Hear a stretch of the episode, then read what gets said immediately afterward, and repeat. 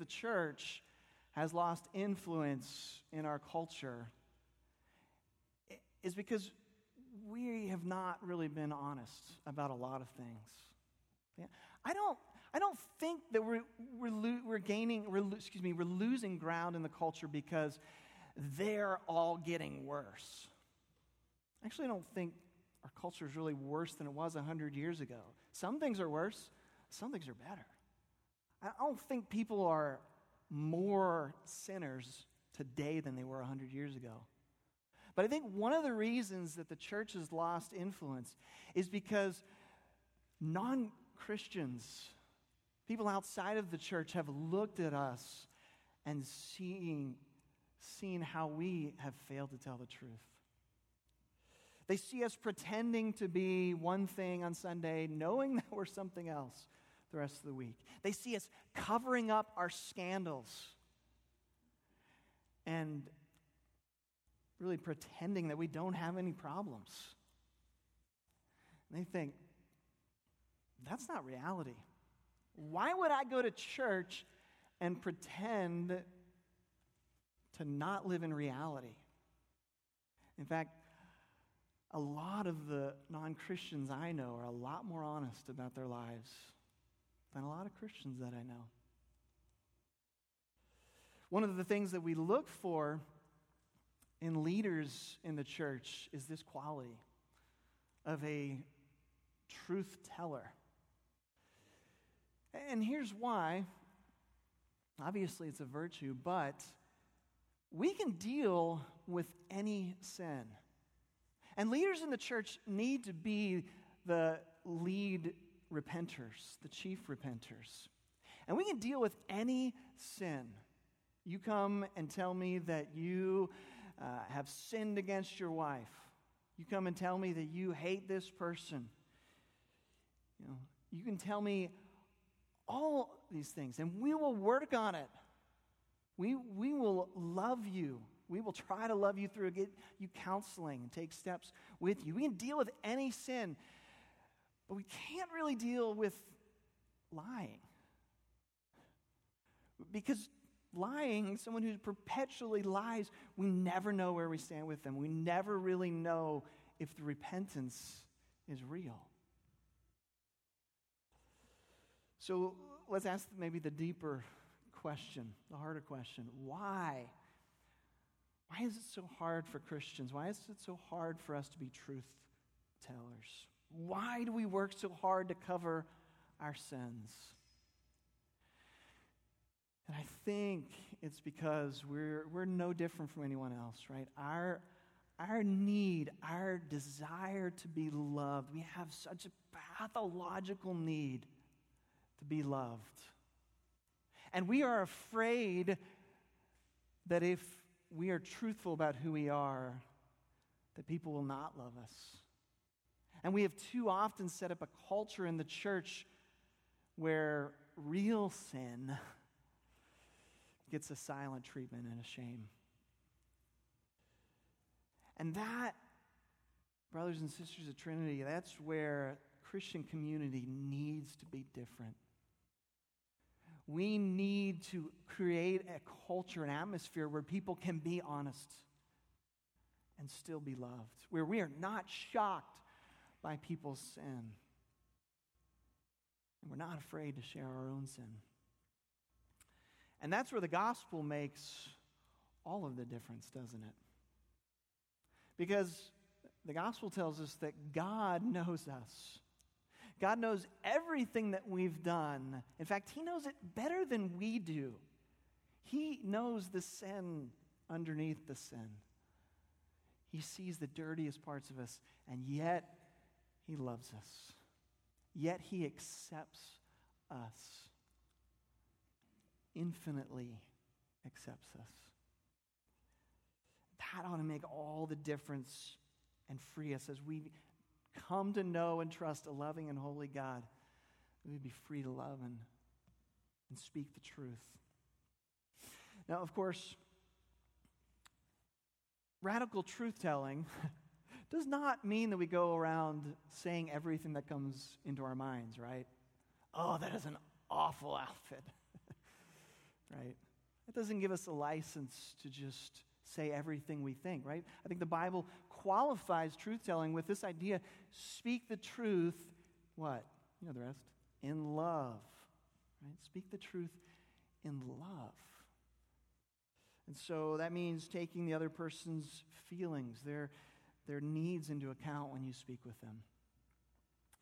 The second implication of the ninth commandment is this that Christians not only should be radical truth tellers, but also should work hard to protect the reputation of others. Now, again, in the courtroom, uh, the testimony of one witness can mean the difference between someone being set free and someone getting a terrible penalty, even the death penalty. When I was in seminary, my wife and I lived outside of Charlotte, North Carolina, in a little, little town called Clover. And probably almost 20 years before we had lived there, there was a famous murder.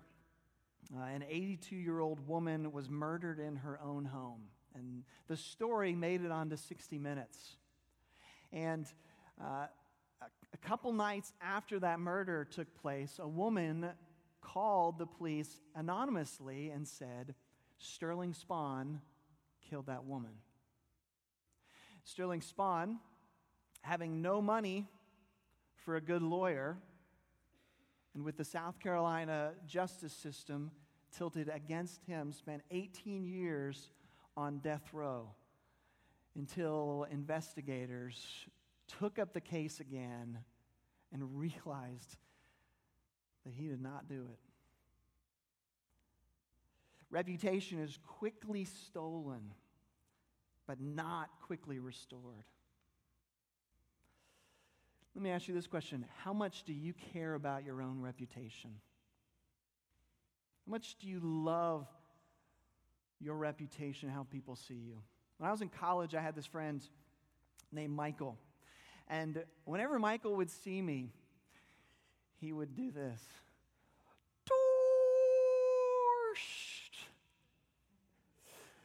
Whenever he'd see me. And my face would, I know, would lit up when he'd say that. Because what did I hear, right? You're the man. Dorsed. Now, I don't even know if that's what he was doing. He might very well have just been saying, you know, look at me, I'm the nickname guy, right? But I took that and I loved it. And I realized how much I want people to think like that when they see me or that my name is mentioned. I was, this past week, I was at General Assembly, which is our denomination's uh, yearly gathering. And the great, one of the great things about it is you get to see people that you haven't seen for a few years. And actually, I saw two guys that I had not seen since I graduated seminary, which was 16 years ago. And so, as you know, we're talking, and somewhat I realized how much I am, you know, shifting the narrative of my ministry since seminary to all of the, the things that reflect well on me. Right? Not the things that might cause them to go, oh, you're not the best pastor in the world, right? I want them to look at me, doors. How much do we care about our own reputations? That's how much we need to care about other people's reputations. That's what it means to love your neighbor as you love yourself. And so when I go to our Monday pastor's lunch, I shouldn't just be thinking about how they're thinking about me, but I should be thinking, old man, Berman. And when I come here, and you say. It's Ron, right? Just met him right before the service. Brad Moses. And we need to love other people's names and their reputations and work to protect them. Even when other people are talking about them, right? This is, this is why the sin of gossip is so insidious and, and I think really in view in this commandment. Right? Because gossip is so damaging and because it ruins a reputation. When uh, typically there's no evidence given, right? And usually has little regard for what is true and who gets harmed. And, and the gospel is much more concerned to be seen as I'm in the know. I'm the good guy. They're the bad guy. All right, let's address very quickly an ethical complication here. And that is, and this so often comes up when we talk about the ninth commandment. What do we do? How much do we need to tell the truth in life or death situations? Right? So the classic scenario, it's 1938. You're living in uh, France or Poland or Holland, and you know where some Jews are hiding out, and the Nazis come and ask, Do you have to tell them the truth? Do you have to tell them where they are? There's a similar episode at the beginning of the book of Exodus, right? Where the Jewish people are living in Egypt as basically slaves, and the king of Egypt, the Pharaoh, becomes very concerned that the, the Hebrews, the, the Israelites, they're, they're multiplying greatly. And so he summons the Hebrew midwives, right? And he says, when you, when you go and you attend a birth, if the baby comes out and you can tell it's a boy, you have to kill it. But the Hebrew midwives wouldn't do that. Right? They recognized a law higher than the Pharaoh's law. They recognized God's law. But not only did they just disobey, that's one thing, but when Pharaoh called them back to account for their actions, instead of saying, No, we didn't do it, you know, what did they say? They said, they made up a story. Oh, these Hebrew women, they're so vigorous. They give birth before we even get there. And Pharaoh, being a typical clueless male, he believes him. And the text says that God blessed them for it. God blessed them for what they did. Now, this is a tough ethical issue, right? There are good people on both sides of this. I, am not even sure if I know the right answer. Because on the one side, uh, some would say it's never okay to misrepresent the truth, even if we're trying to protect others. Like one theologian, he says, the lie of necessity carries with it the presupposition that God always wants us to remain safe. And so proponents would say making room for lies tends to become a slippery slope and make a habit of lying. Uh, others would say, though, that when someone is at war with you or is trying to harm you or innocent people, that they are no longer your neighbor. And so you do not owe them the truth. And in that situation, protecting innocence is obedience to the sixth commandment do not murder, and to protect others' lives and therefore takes priority. Again, I'm not exactly sure. But I do know that at the end of the day, even with possible exceptions, we should tend towards telling the truth no matter the consequences. We see Jesus doing this, don't we? When Jesus was on trial, it was a life or death situation. And the Bible says this about that. He says, Christ committed no sin, neither was deceit found in his mouth. When he was reviled, he did not revile in return. When he suffered, he did not threaten, but continued entrusting himself to him who judges justly. I love that last phrase. He entrusted himself to him who judges justly. Jesus entrusted himself to God the Father's care. I know whatever happens, God the Father will be there. I am in his care. Do we, do we do that? Do we entrust ourselves to God's care, or do we rely on our own ability to survive? We can rationalize lying all day, but you know, I heard it said there is a day when rationalizations all come to light, and that is Judgment Day. Do you know what the judgment for lying is? The Bible says it's pretty severe. This is what it says in Revelation 21. It says, As for the cowardly, the faithless, the detestable, As for murderers, the sexually immoral, sorcerers, idolaters, and all liars, their portion will be in the lake that burns with fire and sulfur, which is the second death. And then it doesn't just say that in chapter 21. In Revelation 22, Jesus says, Blessed are those who wash their robes, so that they may have the right to the tree of life. They may enter the city by the gates. He's talking about the city of the new heavens, the new earth. But then he says, outside are the dogs and sorcerers, the sexually immoral and murderers and idolaters, and everyone who loves and practices falsehood. Now that seems pretty harsh. Liars go to hell, liars get shut out of heaven. But that's how strongly God feels about the truth. Right? God, lying is not just doing what you knew, need to do to get a leg up. Right? Lying is going against the very nature of God, the very essence of who He is. It is saying to God that, God, your reality is not good enough for me, so I'm going to create a different reality, either for me to live in or for other people to see me in. And in one sense, truth telling is submitting ourselves to reality, which is God's reality. And bearing false witness against our neighbor is an offense against our neighbor, but it is first and foremost an offense against God. It is cosmic treason against the one who is the way, the truth, and the life. So there's the question How do we escape the coming judgment? Because we all lie. We all have shaded the truth to our advantage.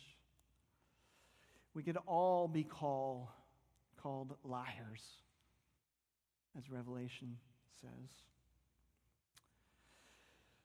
But when Jesus went on trial, it wasn't just for his own life. He went on trial for you and for me, and for liars and murderers and adulterers everywhere. False witnesses were used to convict Jesus of crimes that he didn't commit.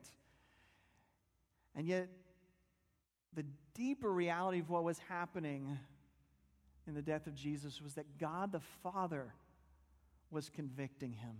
God the Father was putting, laying on him all of our sins, laying on him the identity of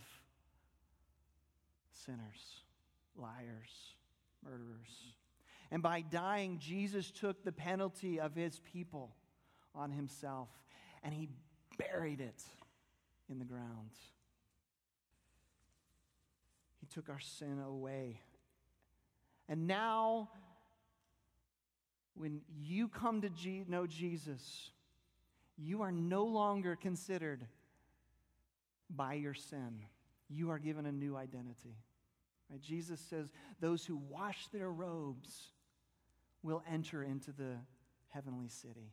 How do we do that? We wash our robes. What that means is our robes, our it's a metaphor, right? Our, our nature is full of sin, it's filthy, it's dirty.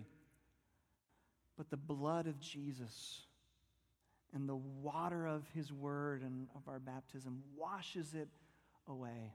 And now we are given a new identity a new name. Right? I'm no longer divorced. Whether that's good or bad in people's minds, I don't know. And I don't have to care, right? Because my new identity is child of God. And when God looks at me, he sees Jesus, and he is working in us to tell the truth. Jesus, Jesus' story doesn't stop at the cross, right? It goes on to the empty tomb. When Jesus rose from the grave, it was really a signal of a new world where now the truth can be told all the time because we don't have to fear death anymore. And if we don't have to fear death, we don't have to fear anything. We don't have to fear people's opinions, judgments of us. Can you imagine a new world where there's no more lying, where, where no one even shades the truth against us, where no one will ever try to ruin your reputation? That's, that's where we're headed. But what if we as the church began to live like that? What if we cared more about telling the truth than we cared about looking good in front of each other? What, what if we cared more about God's reputation than our own? We, and we can, right? Because we've been given a new identity, a new name. We don't have to protect our old one. Do you want to hear the rest of the story of Mark Kaysen? The, the day of the jury selection for his trial. The, courtroom was packed. This was a, a, national story. Everyone wanted to see a, a spectacular trial of the, the soldier turned murderer. But when Mark Kaysen stood up and he changed his plea from not guilty to guilty, the trial was effectively over. There was no more need for jury. And then something amazing happened. The district attorney, moved by Mark's honesty, dropped three of the four charges. He was still given li- a life prison uh, sentence, but he was given the possibility of parole. And after 15 years in prison, he was released. And he now serves as the director of prison ministries for our denomination. And I met him at a lunch Wednesday. And he told me his story. And it was so fascinating that he delighted in telling me his story and not covering up any of the sordid details. Not because because I think he didn't care what I thought about his former life. He was much more interested in giving praise to God for his grace. Now, I can't guarantee you if, you, if you tell the truth, that something amazing will happen. You'll always get out of painful circumstances. I can't guarantee you that. But I can guarantee you if you will come to know the love of Jesus,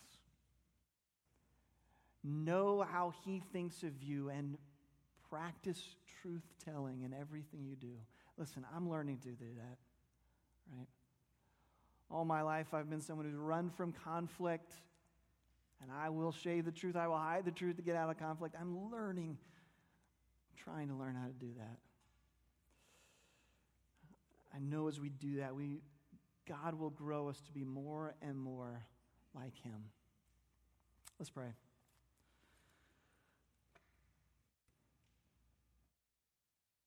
Father, we, we know that you are all knowing.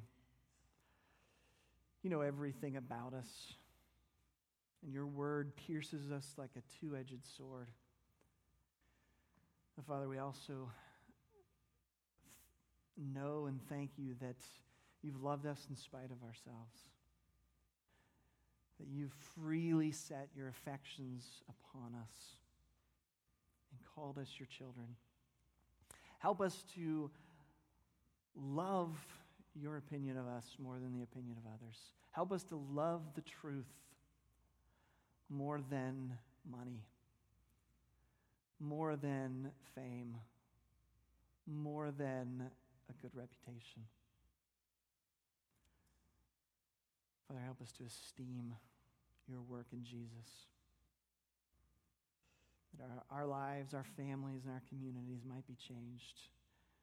That the world might look at us and say, we may not understand them, but at least they're real.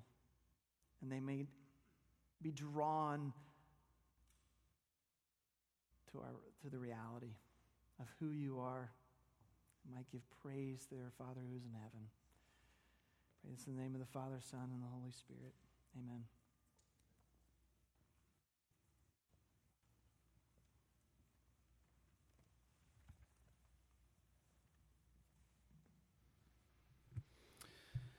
Amen. Before we celebrate the Lord's Supper this morning, we have the great privilege.